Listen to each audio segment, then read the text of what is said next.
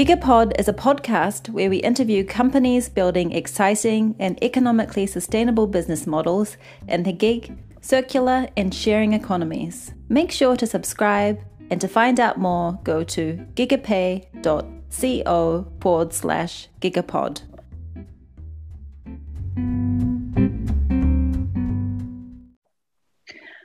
Welcome to Gigapod. Today I am on episode 23 and I'm really excited about this one because I am touching base again with Klas Hemby, who has finally created this amazing report that we spoke about before Christmas. Hello there. Hi. And I also have my colleague, Gustav Mangfest, who is the CTO and co-founder of Gigapay on the call as well. So how are you, Gustav? Great. Nice to be here. Yeah, fantastic. And Klas, you're great as well. Yes. Finally finished this report. It was much longer work than I ever thought of. Yes.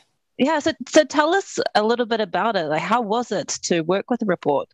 First of all, just to get the focus, what is gig work or gig services all about? It took some interviews, I guess 20-25 interviews before I got that perspective right. And then to understand how different competitors compete or cooperate is exciting. And also to look ahead took some time. So, well, I guess it took about 1.5 months more than I ever thought it would have taken. Yeah, okay. I can imagine it was it a lot more broader than you had imagined it to be. Yes, more complex, much broader, and also much more. We'll say people are having much more different thoughts of the industry themselves. They are not very much in the same scope. They are very much in different industries. They say, but I say no. You're in the same industry. Yeah. And Gustav, I have you today joining us on the pod. Firstly, of course, as Gigapay has commissioned the report with Klas, and also because you are really one of the most inspiring people I personally know when it comes to talking about the gig economy and how the sort of future of work is moving ahead. So it's great to have you here, Gustav. Thank you. And so maybe we can start off, Gustav, with, you can just share with us, what do you see as the most important lesson from the gig report? The definition of the gig model has been a lot focusing on the work and not so much about the consumer and all the value that is created through flexible and on-demand service, but also how things are now changing rapidly, partly because of the pandemic. How consumers are more open to use gig service of many different forms, both deliveries, work in the home, but also education over video or getting help from a doctor, and that will continue to grow, and more established, mature company will also enter this space very soon. So it's very interesting times. That was a great conclusion. I'm quiet, I say. You don't have anything else to add? No, fine. Everything's fine. It was just 4 months summarized in 30 seconds. That's great. No, but I can add something, like which I didn't realize when I started the work is like the way people consume online today and bring their goods to their doors have changed focus. When do I consume? Do I do it when I buy it or when I use it?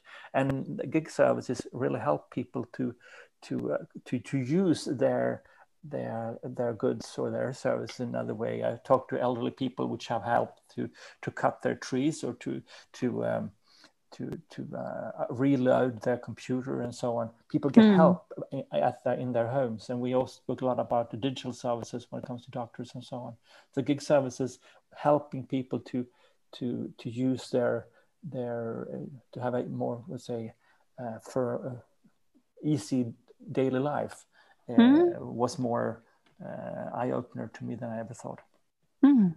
And now, because you spoke a little bit about the pandemic and how it's really been a boost for the whole gig economy as a whole in a lot of ways.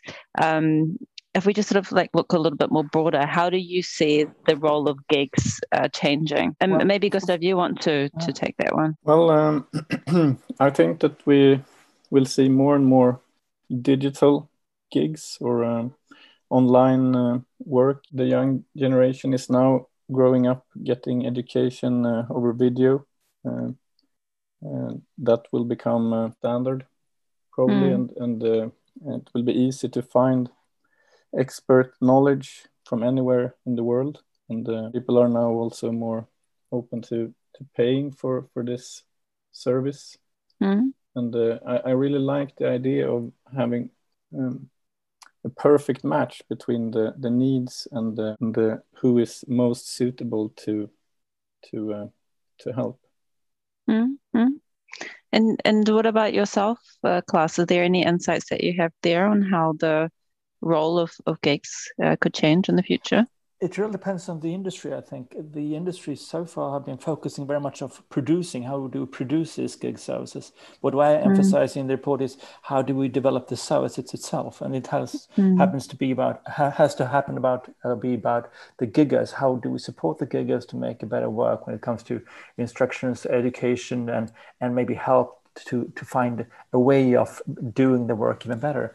And that's where I think we have a crossroad when it comes to more easy gig work, which anyone can do if they have extra time, like helping to pick up, maybe help children with their work at home, maybe, and so on.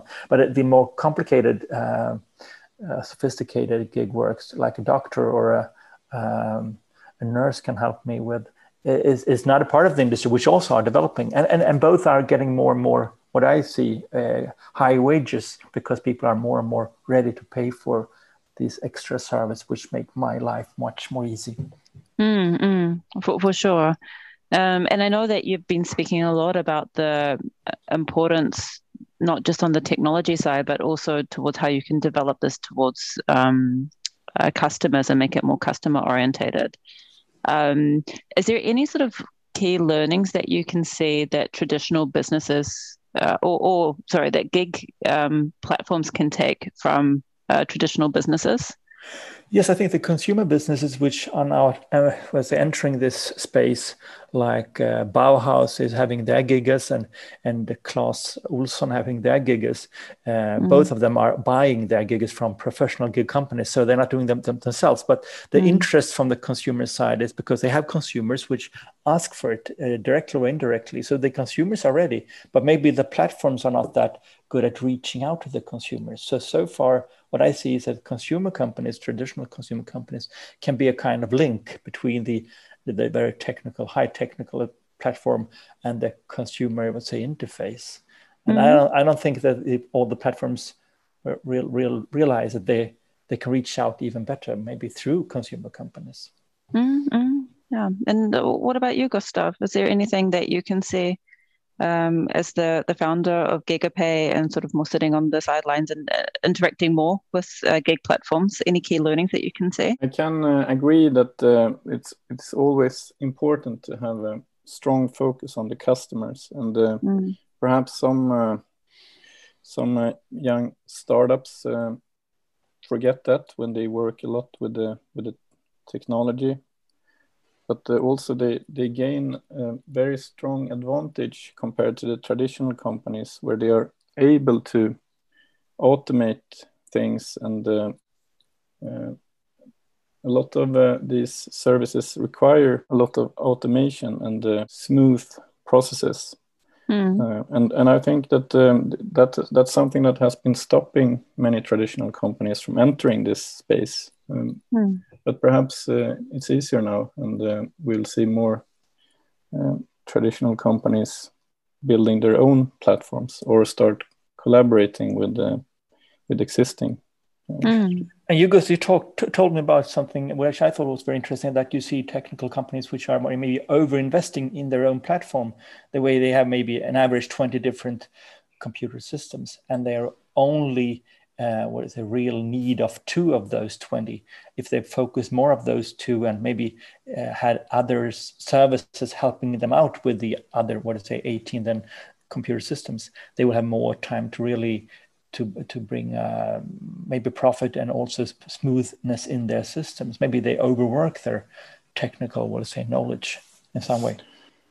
Yeah, in some way you want to have as much control of all the different parts of the system, but it's also wasting time. I mean, time that could have been spent on building the core functionality and really focus on what you are best at. Mm.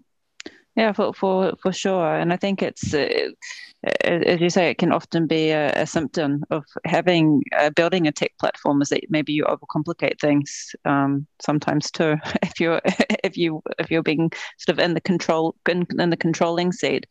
But Klas, before you mentioned that the industry is at a crossroads, I'm really curious about that and what you actually mean. So can you just share a little bit more detail as to how what you meant when you said that? There are different ones. First of all, I think people view the industry as a solitude, an own industry itself. But industries doesn't work that way. They join each other. They cooperate. They learn from each other.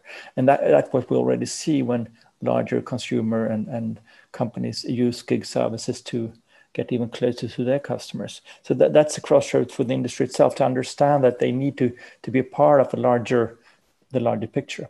And also across when it comes to investors, because investors don't invest in technology for the very long run. In the beginning, yes, they can invest in technology and those 20 systems that Gustav mentioned, but in the long run, you need to show customers, you need customer interactions, you need to have loyalty, you need profit, you need your trademark. You need to be a company which has a value as a company, not just like a technical platform. And what I see these gig companies, they're not there yet. They're more maybe too young or too technical oriented to see the consumer perspective. And the ones who move in that direction most fast will join a larger picture also, and also a larger profit, I guess. Mm. And how do you see it, Gustav? It's also a question about knowing what is scalable, or if you're building a small business with only focusing on your local most obvious needs, then also you might forget the big picture and is this really a big problem for many people, or am I just building a small company here? And I think that the balance between that for startups that also are looking for venture capital, and you need to convince investors that you have understood the market and you have a technical platform that can support it. Mm-hmm. And how do you, just looking at startups and gig companies, often there's this conflict between sales and engineers. How, I mean, not just for gig companies, but often fast growing tech companies. Is there any sort of insights that you have there, Gustav, that you see could perhaps make it easier for them to move forward together? Well, working more customer-oriented is also something that builds a culture and will include the tech people as well. When you start focusing too much on your internal processes and trying to build and improve various systems that is not directly related to the customer, mm-hmm. You also start drifting away from what is important, and perhaps that also leads to having tech people building what is most interesting or fun, or they maybe don't really know how to prioritize, and that's also a challenge, I think. Mm-hmm. So would you say that the seller needs to be, or the salesperson needs to be better at sort of pushing the agenda of the customer internally? No, I think everyone should be involved in meeting the customer and understanding their needs. And the investors too, I must emphasize, because when I speak to investors, I've been interviewing people in both Europe and US. They're still very much into the technical side, because that's you can put your hands on it. You can feel the machinery. It works. It's real. But I say, are you sure that you have the right customer? Do you have any customers? And so that even the investors needs to be more customer oriented, and that's a long way to go, I think. And is there any sort of insights that you have specifically for venture capitalists and looking at gig platforms, and you're talking about becoming more customer orientated? Is there any specific sort of steps that they can take to take that journey? Yes, look at the gaming company has been recent year had a terrific ride when it comes to customer, because people are sitting at home playing different games instead of working and so on. And what I see is that the investors are now looking at that industry and maybe coming back to the gig industry and says, well, you don't earn that much money. You don't have that scalability as we have seen in other industries. When will you show that? And in that way, the investors will get more, will show more critics and to the industry. And in one way, it's very good that they are more interested into the real business, not just into the technical part of it. So I think the industry must see that question as an invitation that the investors really need and want to know the drivers and the gig services better. Yeah, and that's interesting. And sort of just like moving forward from that, how do you see the relationship between giggers and gig companies developing in the future? Well, I think we can learn very much from each other. The tech companies have shown an optimistic view on technique, how we can use different systems, different way of using apps and interfaces in a way we haven't seen in the consumer area ever. But still, same time, we have the consumer businesses which know the consumers and how far can you bring the consumer's behavior, in which steps you can move them, how much do you need to inform, educate the consumers. So I think we have both sides can learn very much from each other, and that would be exciting to follow up. And is there any, because you're talking a lot about convenience for consumers, is there any, how do you see this impacting which gig companies will be the winner at the end of the day?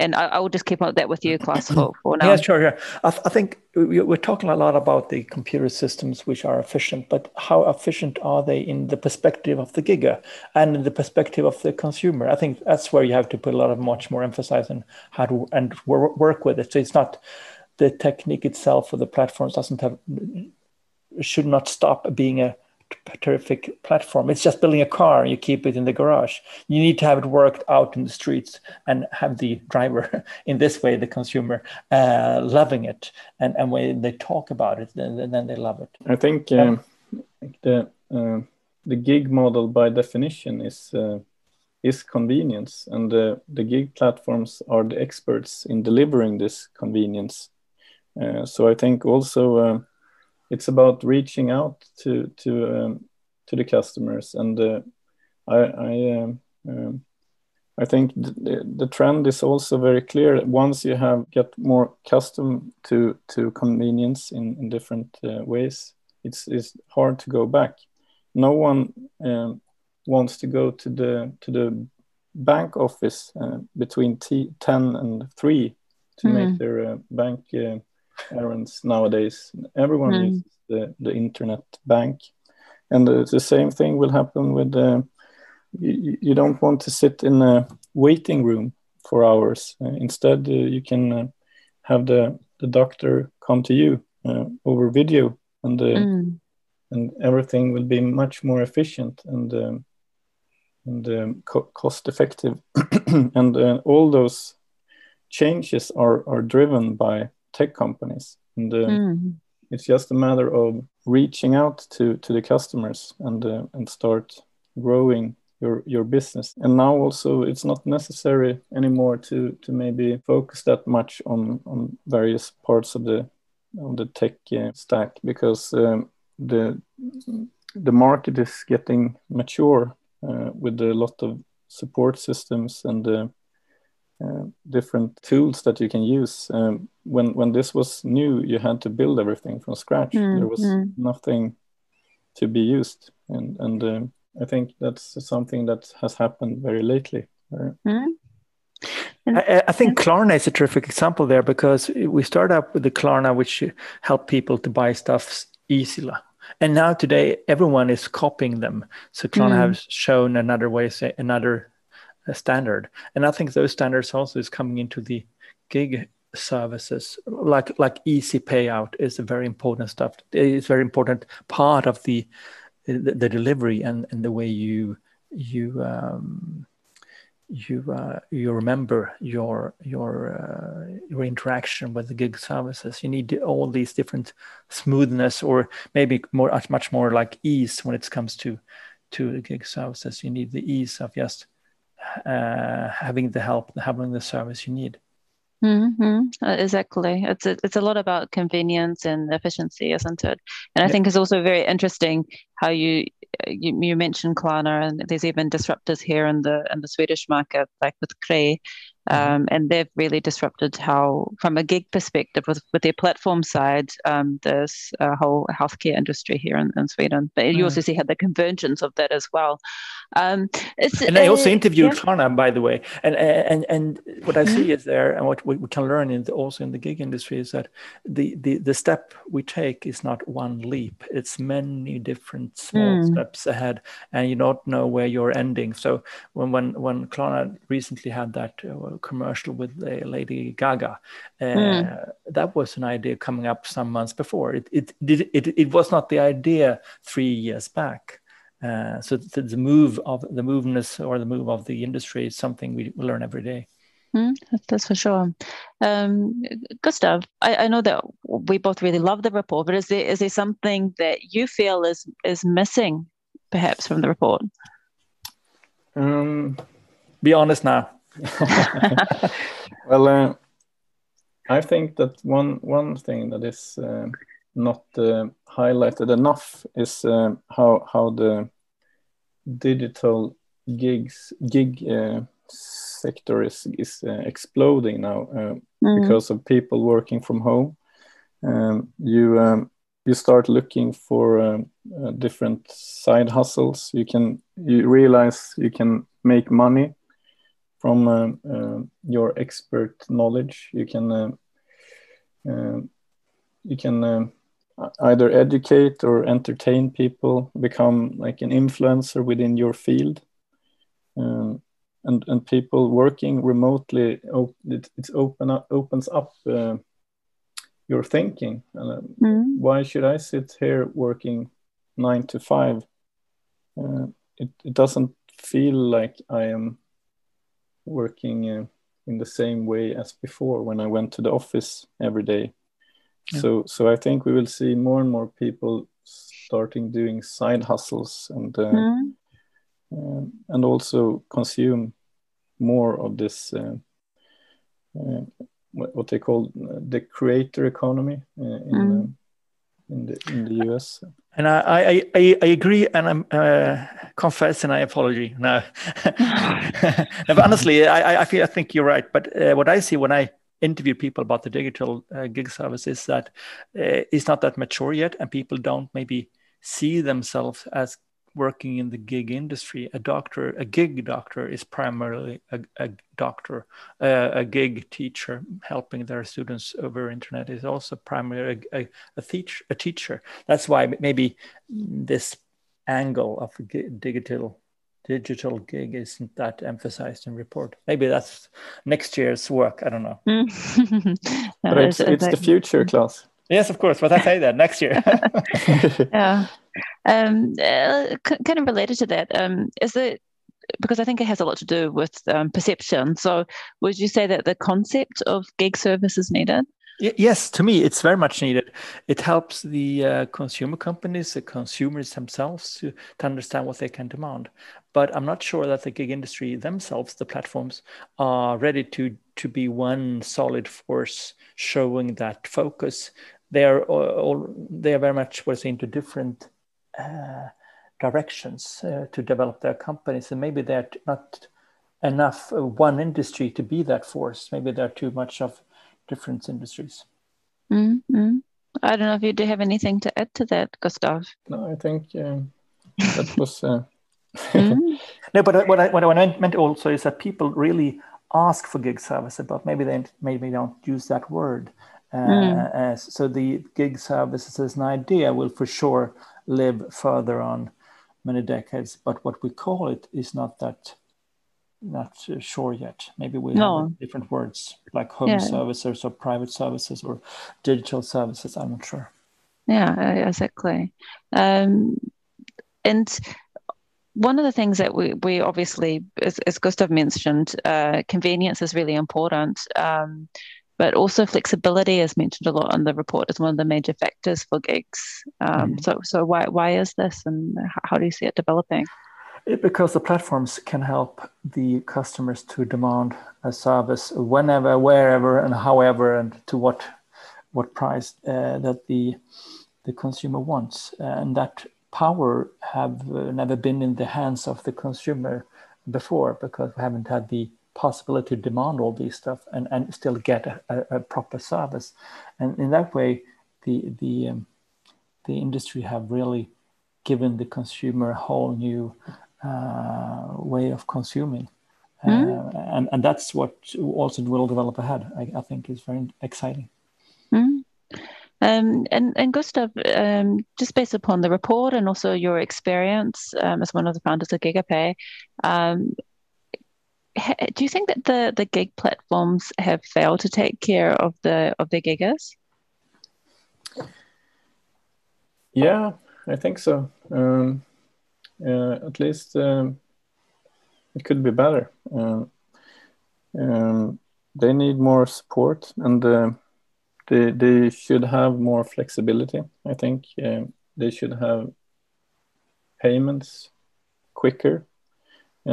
It's important, I think, to not only give the consumer and the companies flexibility, but also the giggers that are the ambassadors of the company, and they are the front figure. It should be possible to support them better, but there are many challenges there with the outdated laws and regulations, and some companies resort to a more traditional relationship with their giggers, which I think causes problems because that removes some of the flexibility. I don't know if you have anything to add on that, Klas. Yes, one thing which I haven't mentioned, which I thought was very interesting, was that grades, the way we give the giggers different grades when we have the work done, from 1 to 5 usually. You cannot compare the grades from different sites or different services, because they are using it the average is very much different. So you can't really compare a number 4 in grades at one service with 4 in another service. And the industry needs to have a standard which help the consumer to understand what is number 4 as a grade, and how can I compare it. And also that's important to the giggers, so they can take their grades with them. So if I'm a 4.2 gigger at one service, and I should be able to take that grade with me to my second work, to have these, let's say, the fluidness in the industry. So that's just one of the examples that the industry is very immature in that way. Yeah, absolutely. And I know that there are some initiatives being made in different ways to sort of solve that problem as well, which of course is really important if you think about the whole gig economy and the importance to be able to move from one platform to another for a gigger. I think that's something that will be exciting to see how it's developed. So tell me, what happens now after the report? And I know, Gustav, that we engage with Klas for this. So how do you see things sort of developing from a Gigapay side? Coming out of the pandemic, I think we will still ask for this convenience of having a gig service at home, but it will also open up new job opportunities, or because the consumer is now more open to this type of service. You will also start using it where you require more social interaction, for example, which has been something that people are avoiding now, but could be very convenient to get help also with things that would require more presence. And the companies, they need to be more flexible now with the new requirements that they see from consumers, but also the high unemployment rate will also create new challenges for everyone. Yeah, I think we are in some kind of inflection point, or what you call it.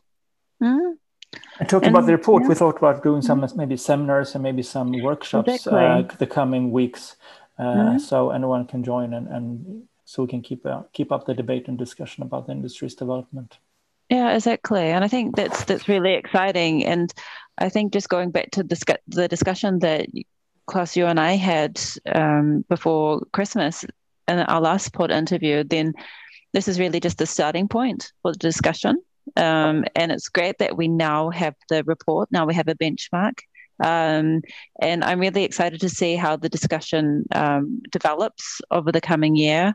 So thank you so much again for doing this amazing work. Thank you, it was very exciting. It was. And I think we've all got so many great learnings from it. Now the report's going to be available on gigapay.se. I will link to it in this podcast episode. And so please download it. We'd love to get your feedback. It is in Swedish. It is on the Swedish market. But of course, in the future, we may release a report in English version as well. But we'd really love to get the feedback, get the conversation going. Join us for the webinars. Join us for the seminars as well. And we can take it from there. Thank you so much again, Klas. And also good stuff. Thank you. Thank you. Fun. Make sure to subscribe, and to find out more, go to gigapay.co/gigapod.